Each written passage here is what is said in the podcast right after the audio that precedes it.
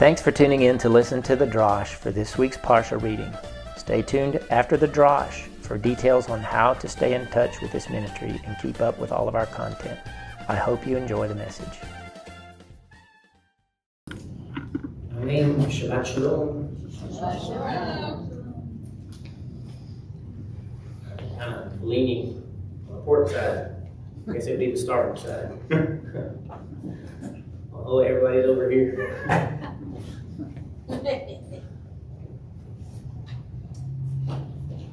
In my statutes you will walk. And if you walk in them, God says at the beginning of this portion, you'll have abundance, shalom, safety, victory, fruitfulness. You'll be cared for, provided for. God will be among us. We'll be free. It's basically a summary of Vayikra 26, that first portion. We do not walk in them. He is speaking to Israel here, but he says, if not, it's almost exactly the opposite happens, but it's almost as if it's multiplied by about three. The punishments, the curse that comes on Israel for not keeping the Torah is far weightier, at least in the number of words, let me put it that way, and certainly it's sort of ominous than the blessings and uh, that did not escape my notice. It never has. It's it's uh, it's always kind of made me think um, that the the consequences of not walking according to His will are far worse uh, than one might think. It doesn't detract from the blessings at all. Um, but I think the kind of the point of it is is to redirect our hearts back toward God. It's a double opposite, it's a triple opposite. The portion we read, however, zooms in or narrows down on vows and valuations. That's what our one third portion was about. It's the dedication of a person or a thing, a person, a house, or a field. Those are the specific things that are brought up to the service of the Mikdash. What I want to point out is it is not slavery by any means. It says neder ve'erkecha nefashot layeva. A vow, a valuation of a soul for Yahweh. That value is measured in shekels. And the way I understand it, and there's very little written about it, there's very there's no historical case of it that I can think of where this has happened and we can analyze it and see what it was. Um, but it is a person that seems to lack money to be able to serve God, especially with the tithe, I believe, because it's in that context. All right, so he vows to pay a certain amount. That value is set by the Cohen based on his age, his, his uh, gender, his ability to work, all of those things. So the value goes up or down based on those things. He can try to buy it back once he has paid the vow. In other words, he vows the money, goes away, he earns the money, he pays the vow, he can redeem it back if he wants to, but it costs him another fifth part. Or what's that, 20%, right? Um, all of that was used for the maintenance of the temple. And that's the historical information that we have on that chapter is that the proceeds from it, and I think it's possible that the proceeds might have been labor some sort of service in the temple, some sort of, certainly for the house, the house would be dedicated for the Kohanim to use, or the field would be dedicated to grow food for the Kohanim. Are you with me? So it's entirely possible that a person could have served in the house, and perhaps one historical place where we might see that is when Hannah gave Shmuel to the prophet, the priest, right? Okay. What's interesting about it is, if you add up all of the, the number of shekalim mentioned, so if we take the 50 shekels for a man, age 20 and above, and, and the various numbers, if we add all those up, it's 143. And that just so happens to be equal to the 45 curses that are in Vayikra, Leviticus, and the 98 curses that are in Deuteronomy. And if you go further into, into Gematria of it, I think Gematria is useful to look at. I don't think we can be certain about things, but it sure is interesting that 143 adds up to 8, ultimately. All right, which is infinity. And that seems to be, in my opinion, sort of the tone of those punishments, being threefold more than the blessings, invoking this sense of weight eternity, infinity, is a long, long time.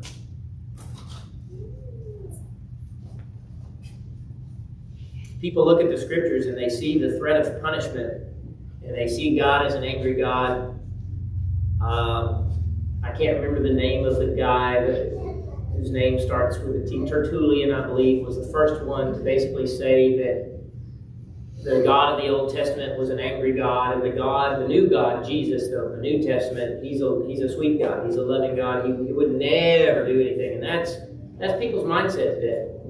Is that God's not going to hurt you? He's not going to punish you. Punish you. He's not mean. That's the Old Testament God. He's mean.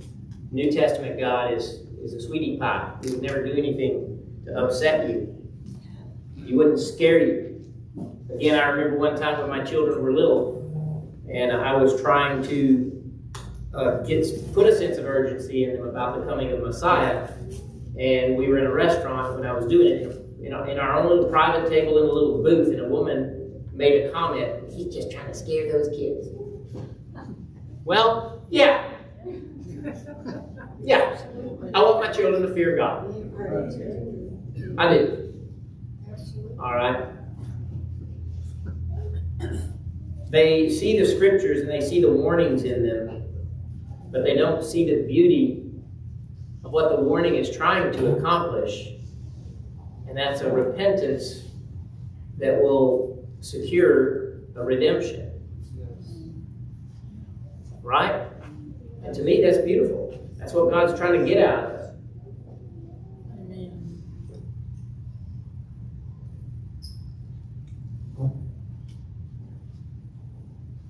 Yeshua was sent to redeem us from that curse, from that number 143, from an infinite, eternal condemnation where the, where the promises of the Torah for punishment will be meted out forever. That's a long time. Mm-hmm. Yeah. It's a long time. I would rather fight temptation down here than to give into it. I would rather fight it. I would rather suffer on this earth and be put aside from humanity and be ridiculed like we all are if we're living our faith. I would rather go through that for a brief season here and live in shalom and safety and peace and abundance and prosperity and health and all of those things forever than to deal with eternity apart from God, knowing then all I had to do was turn around. Amen. Because you will know it. If they don't understand the gospel now, they will then. You realize that? Yeah. People that suffer in eternity in, in banishment from God will understand why. He's going to make it abundantly clear. Yes, he did not come to save us from hell, however. He came to save us from our sins. Our salvation is now. The pro- in, on, on the flip side of that coin, some people think that their salvation is, hey, I got me a free ticket to heaven. Yeah. Mm-hmm. And they go on in their sin. Matter of fact, I submit to you that most people of faith today, that's the way they think. Yeah. They may not say it, but that is the way they think. I got me a free ticket to heaven. God loves me. I can do whatever I want. I'm saved. He came to save us from our sins. Our sins are the things that we do, plain and simply, that God said not to do. The result of sin is the curse of the Torah. And of course, our Christian brothers and friends, they think that the Torah itself is a curse because they take one verse and they read it completely wrong. But because they've heard it that way all their lives, every time they read it, they believe it the same way.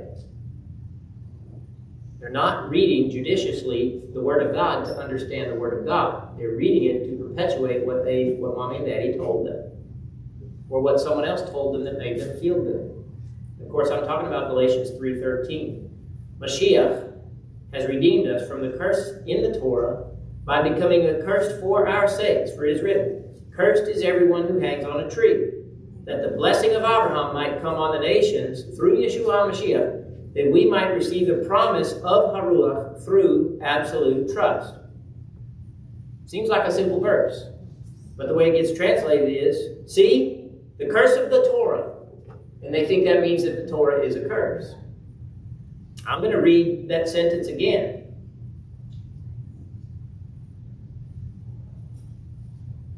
Now, let me back up a little bit.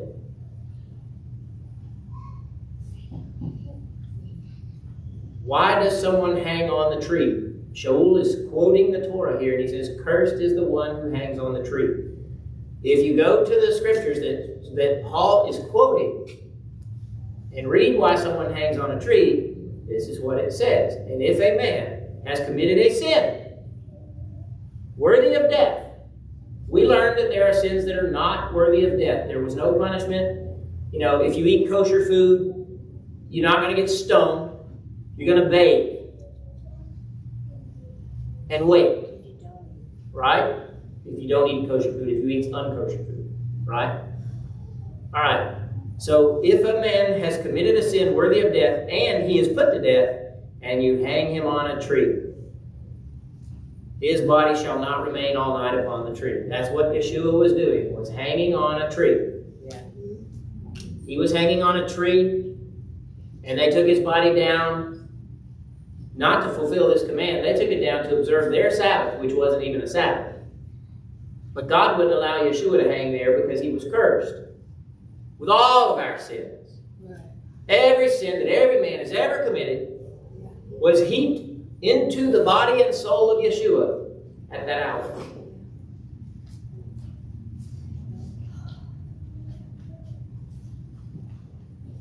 That's what it means. It is breaking the Torah that causes people to hang on a tree. It is breaking the Torah that brings the curse. It's not the Torah itself. That's the curse of the Torah. The subject of that sentence is curse, not Torah. It's basic grammar. Whether you read it in our translation or any other translation, the subject of the sentence is curse.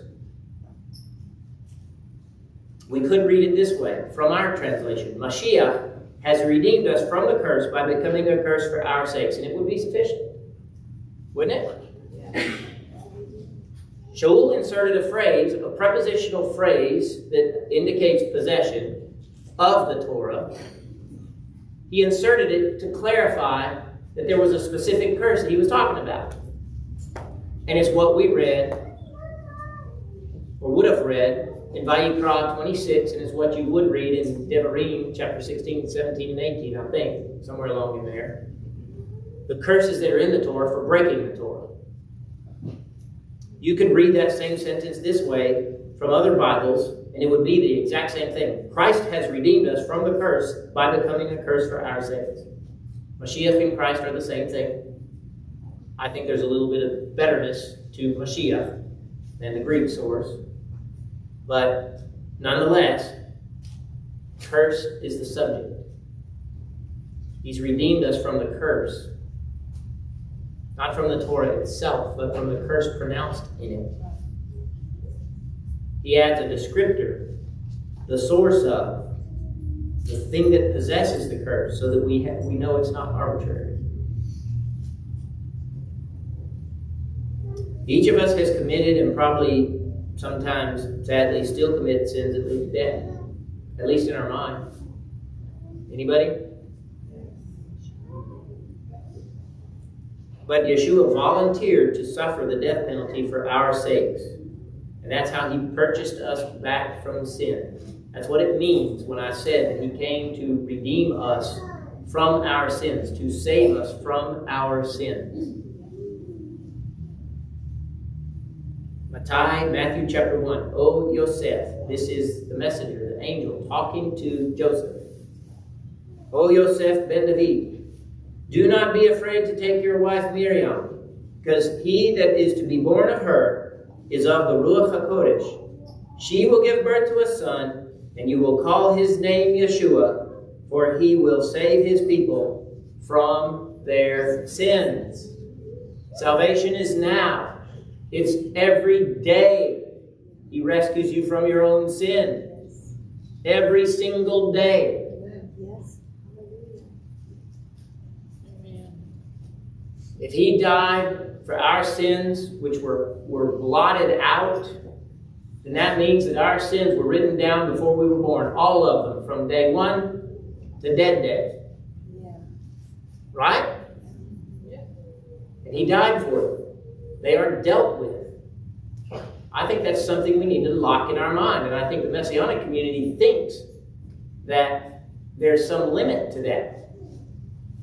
I think that there, I have heard people in the Messianic community say that he died for everything up to the day that you recognize that the Torah teaches you about sin. Oh, and then if you sin after that, you're, you're going to hell. Hell's going to be, heaven's going to be an empty spot. Yeah. If that's the case, Completely. to be none, nobody up there but God and Yeshua.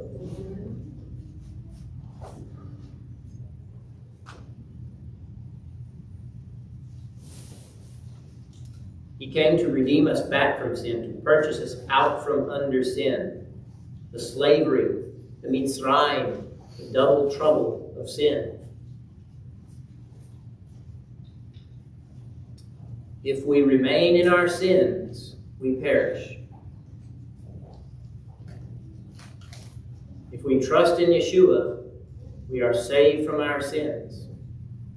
And I've been telling you for the last, I know at least last Shabbat and last night, that the power of God is a life redeemed out from under sin. That's the power of God. That's what causes heaven to rejoice. Heaven when God does a miracle on earth, heaven is like, Mm, they saw creation. yeah. The messengers did. What? Uh, you know, healing one little boo boo on somebody. Again, it's child's play.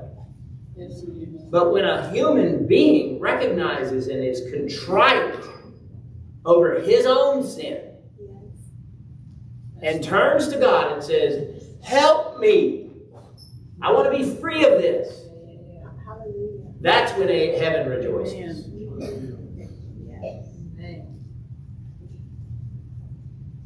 I mentioned on Thursday night that I feel like push, I'm pushing a boulder uphill sometimes and trying to get people to see the simplicity of the gospel and to turn from their sin.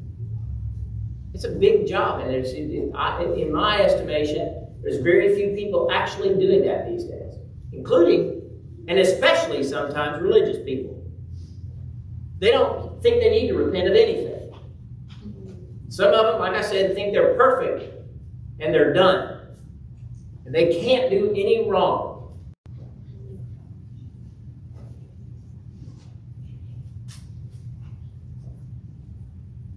The parable that Yeshua spoke when he said, I say to you that such will be the joy over the Malachim of Elohim, over one sinner who repents.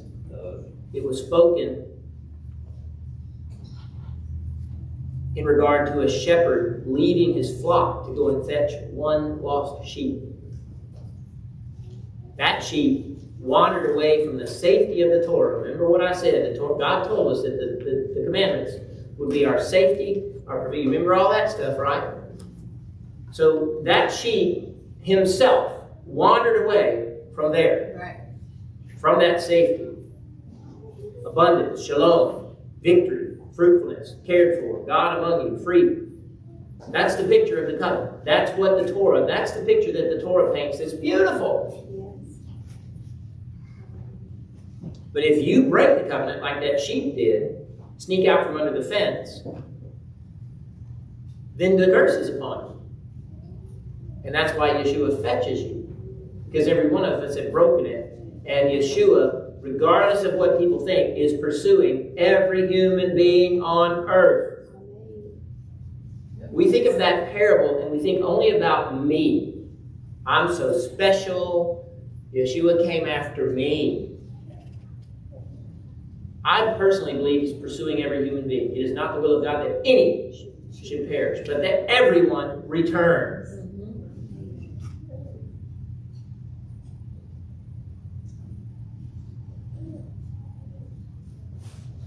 When we turn,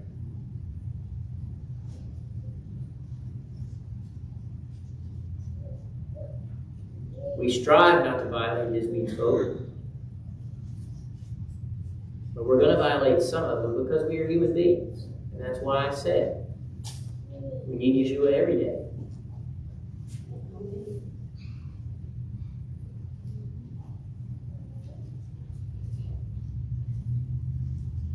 If we only think that we believe and we sin willfully, then there may have never been any true repentance in the first place. And I honestly believe there's a lot of people that, that call themselves believers in Messiah of whatever ilk, and they don't understand it. They have never come to a point where they said, I did that. I am the reason and I am this way. I am the sinner. I am the one who has violated God's commands. Uh, it was necessary for Yeshua to die for me.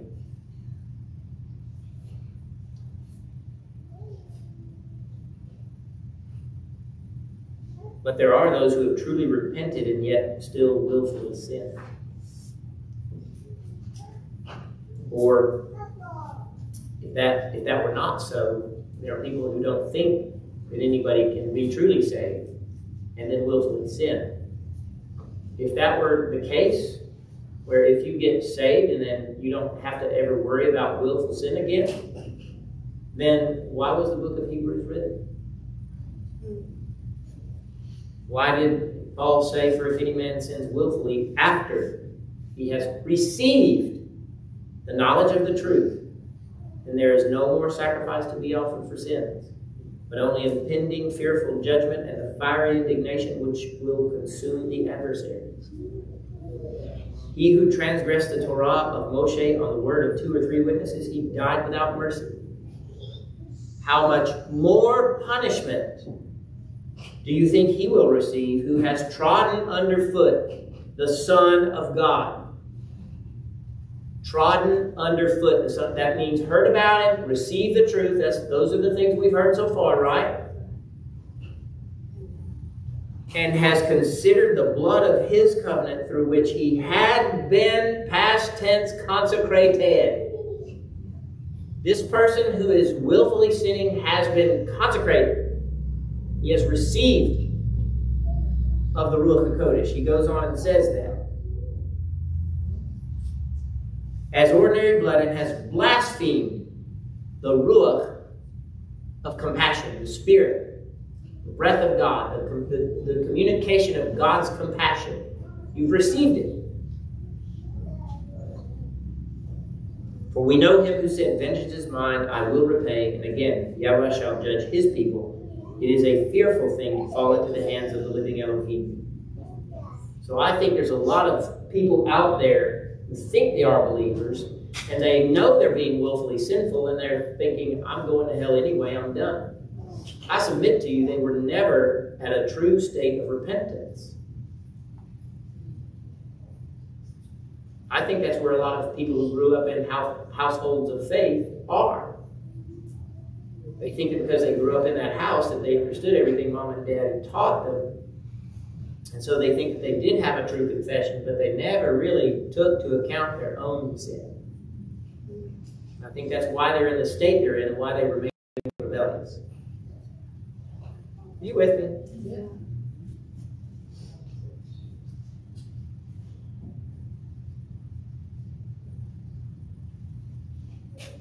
If we trust in Yeshua, we are free from feeding with the pigs.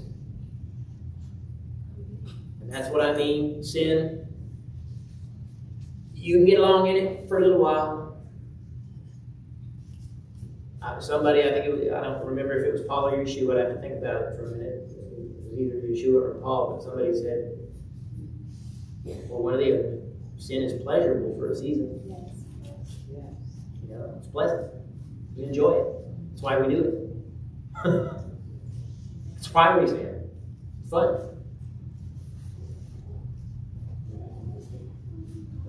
Whatever the sin is, we get something out of it that feeds our flesh. Our Greek portion contained the mashal, the parable of the prodigal son. That son cashes in his, his inheritance and goes off into the world. He's similar to the sheep leaving the fold in a previous mashal. Yeshua said he wasted his wealth in extravagant living. So I think that's a very small phrase. that describes what I just said about people who grew up in a household of faith knew what they had, didn't want it. In the prodigal story, he took what was given to him by his father and used it for vanity. He fed his flesh. That's always wrong. God gave us gullets with which to drink, but He didn't mean for us to be drunk. God gave us lips to imbibe with. He didn't mean for us to eat unkosher foods and junk food all the time. He gives us parts to procreate with. But he doesn't mean for us to just share that with anybody and everybody. He gives us those things, and all of us at some point, in some form or fashion, go about use those sacred things for vanity, for feeding ourselves, for a momentary satisfaction, even if that momentary satisfaction is doing that same thing over and over and over and over and over. Every single time, it's just a momentary satisfaction. You're always going to be hungry again for the next hit. That's how Satan traps us. And some people might only be thinking of chemical things, but it's so much more than that. It's the way you talk about another person in a negative light. Some people feed on that. They've got to be talking to somebody about what everybody, what's wrong with everybody else. And they can't stop. They don't know why. It ain't no different than that drunk person over there who's taking that alcohol and can't stop. You don't know why. It's still sin.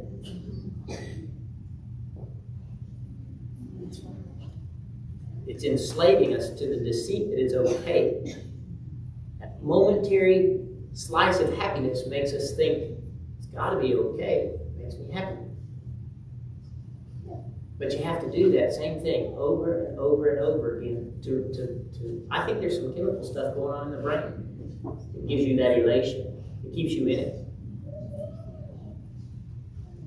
All it's in, all it's doing is enslaving us to the need for the next hit, whatever it is affection from another person, getting high from a drug, ecstasy from some form of physical contact, drunkenness, you name it, all of it, it's the same thing. And at that point, the sin becomes necessary in order to forget the consequences of the sin. And that's where that guy gets when he's at the pig trough. That's what the pig trough is. And a lot of people are mad at God or at church or at religious people. They're in that state.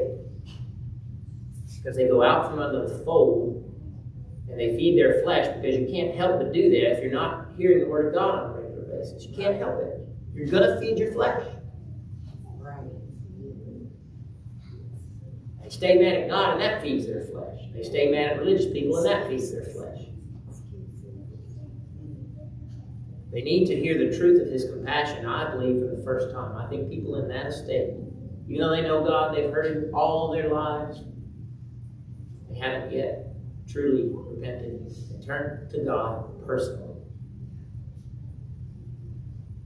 And that's what we need, we need to be praying for. When you're praying, for your loved ones who you think are lost and you're scared they violated Hebrews 10, I submit to you they probably haven't. Probably never knew it.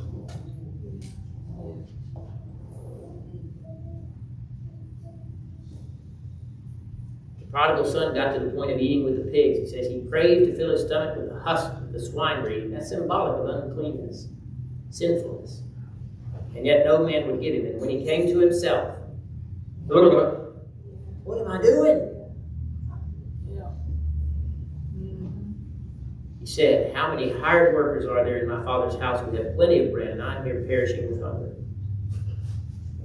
How many messengers in heaven are there who bask in the presence of God, and I'm one of his children, and I'm sitting here in the squalor of earth? I'll rise and go to my father and say to him, My father, I have sinned before heaven and before you.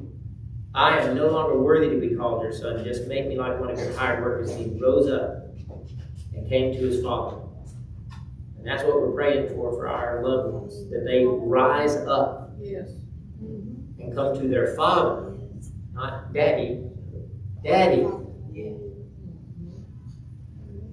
That's the power of God that I'm praying for for this congregation. First of all, that if any of us in here are still dealing with sins that are easily besetting us, we conquer that. And that we be able to hand that victory off to those loved ones that we're praying for, that they see it. Without us having to say a word, they see it. Nitzahon. Victory.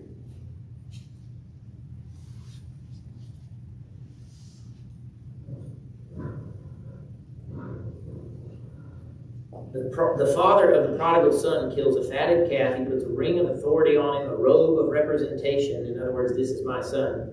And, and that he has returned, and he rejoices. That's on the heels of the passage of the one lost sheep that was found. The lost sheep accidentally wandered. It's similar to the prodigal son, but the prodigal son did it with intent. He intentionally left. He knew what he was doing. That one has to see the, glory of his father's house and the congregation. I will go to my father's house where even the servants eat well. That's the person who has turned from his religion. Are you with me? If the congregation is not behaving gloriously, they're never going to see it.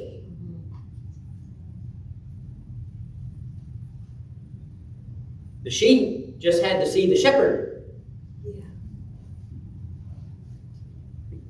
You catching what I'm driving at? There are people out there who grew up, believe it or not, in America. I don't see how, but in America, people today, I promise you, are growing up never having heard of Yeshua. They go to church. And they've never heard of him. They've never heard the description of what salvation is. They sit in church every Sunday and never hear it. All they hear is, oh, Jesus loves me. And the gospel has never been communicated to them. And they think they're Christians. That's a lost sheep, in my opinion. That's a sheep who's, who's been stolen and put in a bad kennel, a bad corral with a wolf.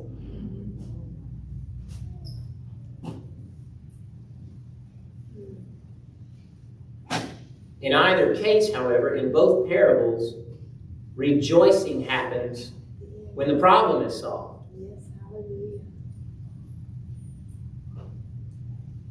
That's what redemption is. We have a prophetic picture in our portion in the last of it, what we read from the Torah this morning, of that redemption. And it says, and all the tenth part, all of the tithe of the herd or the flock, all of the tenth part of the herd of the flock, whatever passes under the rod, the tenth one shall be Kodesh unto Yahweh. He shall not inquire whether it is good or bad, neither shall he change it. And if he changes it at all, then both it and that for which it is changed shall be Kodesh. It shall not be redeemed. So what is what this is talking about is you bring your sheep in. This is done on Yom Teruah, by the way. You bring all the offered sheep in. They, in order to decide what they're going to offer, they run them through a little gate. And they tap each one, they have a rod, a shedet. They take that and dip it in Shanid Tola'at, the scarlet of the Tola'at. They dip it in that scarlet, and when the tenth one comes out, they tap it. It puts a red stain on the back of that white sheep. Ten more, nine more come out, the tenth one comes out, they tap it. This is how the flock is selected for Yom Teruah. The offerings for Yom Teruah are selected. I think it's a picture of the remnant. All of it was tithe. Are you with me? But only 10%, one of every 10, is selected to go into the temple and be an offering. The Mishnah explains that that's Yom Teruah. And it says, Kol asher ya'avor tahat hashavet. Every, every, each one that passes under the, the staff, the rod. And that, most of you know this, Bereshit, Genesis chapter 49, verse 10. Lo yusar shevet Yehuda. The staff, the rod, shall not depart from Judah. It's the same word. I personally believe that that priest standing there picking the sacrifices is a picture of Yeshua selecting his bride. Figuratively, does everybody understand that? It's a figurative thing.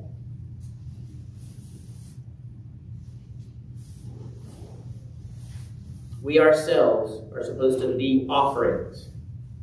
We are all supposed to be set apart. We are all supposed to be the tenth part offered to God. Every believer, right? But not every believer. Every believer becomes consecrated in the tithe. I'm extending the analogy. Does everyone, is everyone, everyone with me? Every believer is part of the tithe, but not every believer offers himself.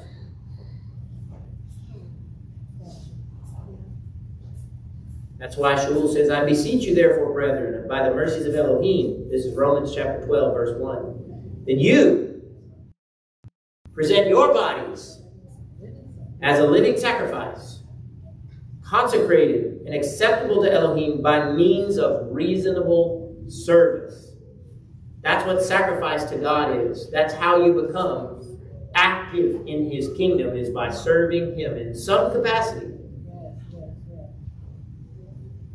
and sitting where I sit, even if that means all you ever do is sit here, you're here. So I ain't wondering about you. you know what I mean? And I do. I, you know, I was thinking earlier. I, I, when people are not here, I think of them and I miss them. And it's not a selfish thing. I don't care about heinies in the seats. It's like, where are they? Yeah. And I don't have time to call every everyone, and and maybe I should take that time every single time. But there's more people in here. Y'all are noticing who's not here, right? I want them to know that we want them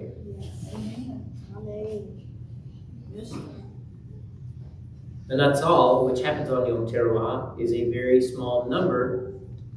And I do not believe it's every believer. I think it's a small number, and I think it's it's built of people who actively serve their Messiah, who actively pursue righteousness, who actively want to participate in the kingdom. That, to me, is who will be caught up on that day. Because everyone else, in my opinion, is asleep. Go to the parable of the ten virgins. It's a very similar idea. All of them were virgins. Only five had their lamps trimmed.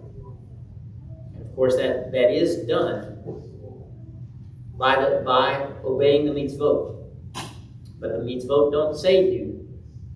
They simply prove that you belong to Him and you want to see Him. It's a very small number. I got to thinking about it. 10% of 10% is that number of the sheep with the red dots, right? There's 2 billion people in the world, and if I did the math right, I don't know if I got the right number of zeros on here or not. It's quick, very quickly done. Mark probably correct me if I'm wrong. 2.2 billion, I rounded it down to 2 billion people who say they're Christians in the world. And then if you add messianics, that's another 300,000. But that's they don't have the statistics on that today because that's just Jews and Gentiles who worship in messianic congregations. That number has grown because of all those offshoots. You know what I mean? So it's close enough though. Two and a half million. So that's 200, two and a half billion. Small number is, when you reduce it down, it would be 20 million. That's small. And that is if all of those two and a half billion plus are actually believers. Right. Yeah. And I submit to you, most of them probably are not.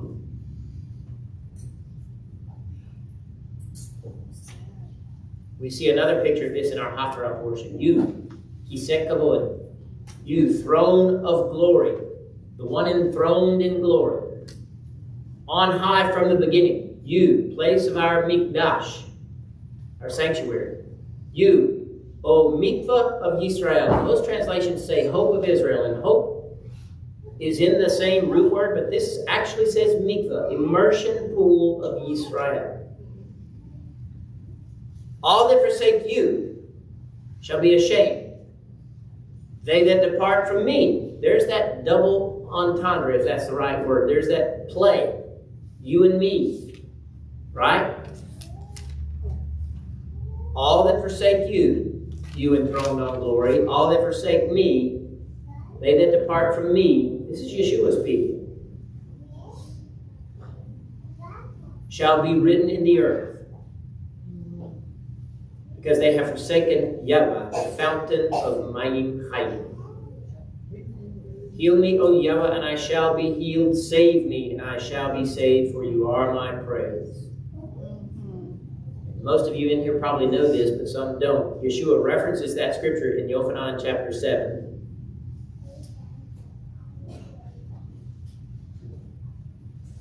Now, on Yom HaGadol, that's the last day of the Chag, that's the eighth day of Sukkot, Yeshua stood and cried out, saying, If any man is thirsty, let him come to me and drink. Whoever trusts in me, just as the scriptures have said, the rivers of Mayim Chayim shall flow from within him. So Yeshua called himself the fountain of Mayim Chayim in Isaiah.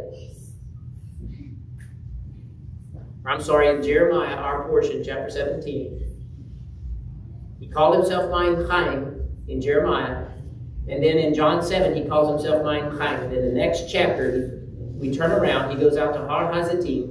And in the morning, he came again to the Hechal. This is uh, Yochanan chapter 8. And all the people were coming to him, and he sat down and taught them. Then the Sophrim and the Peroshim brought a woman who was caught in adultery. They made her to stand in the midst. They said to him, Teacher, this woman has was caught openly in the act of adultery. Now in the Torah of Moshe, it is commanded that women such as these should be stoned for what the youth said. They said they said this to test him, that they might have a cause to accuse him. While Yeshua was bent down, he was writing on the ground. When they were through questioning him, he straightened himself up. So Yeshua, when they started accusing this woman, bent down and was writing in the dirt. When they were done accusing her, he stood up and he said, He who is among you who is without sin, let him first throw a stone at her. And again, he bent down and he wrote on the ground.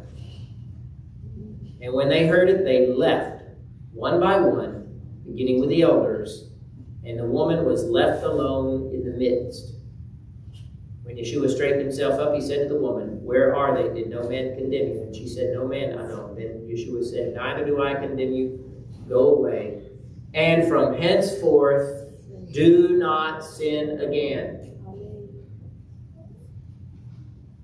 Yes, he forgave her, but he instructed her don't do it again.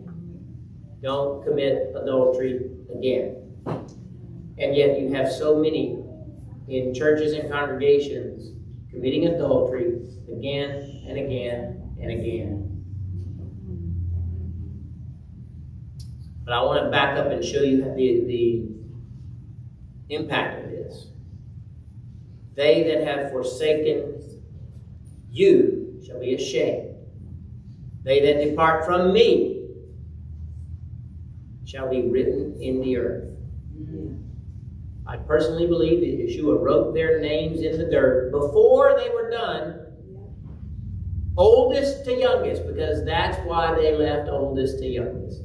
That's my opinion. I can't prove it, but sure looks that way to me. He was writing in the dirt, they didn't even notice it. He stood up and said what he said. Just the day before, they had heard him say, I am the fountain of Mayim Chaim. What a lot of people don't know is for 50 some odd days, that's 40 days up to Yom Kippur, four more days and eight more days. What is that? 59? I'm not in the mood for math right now, but you get the idea. Of the Pharisees teaching the people every scripture about living water. Every Jewish person who heard him yesterday say, living water, I am the fountain of Mayim Chaim, knew that verse. Those who reject him and turn away from him will be written in the earth.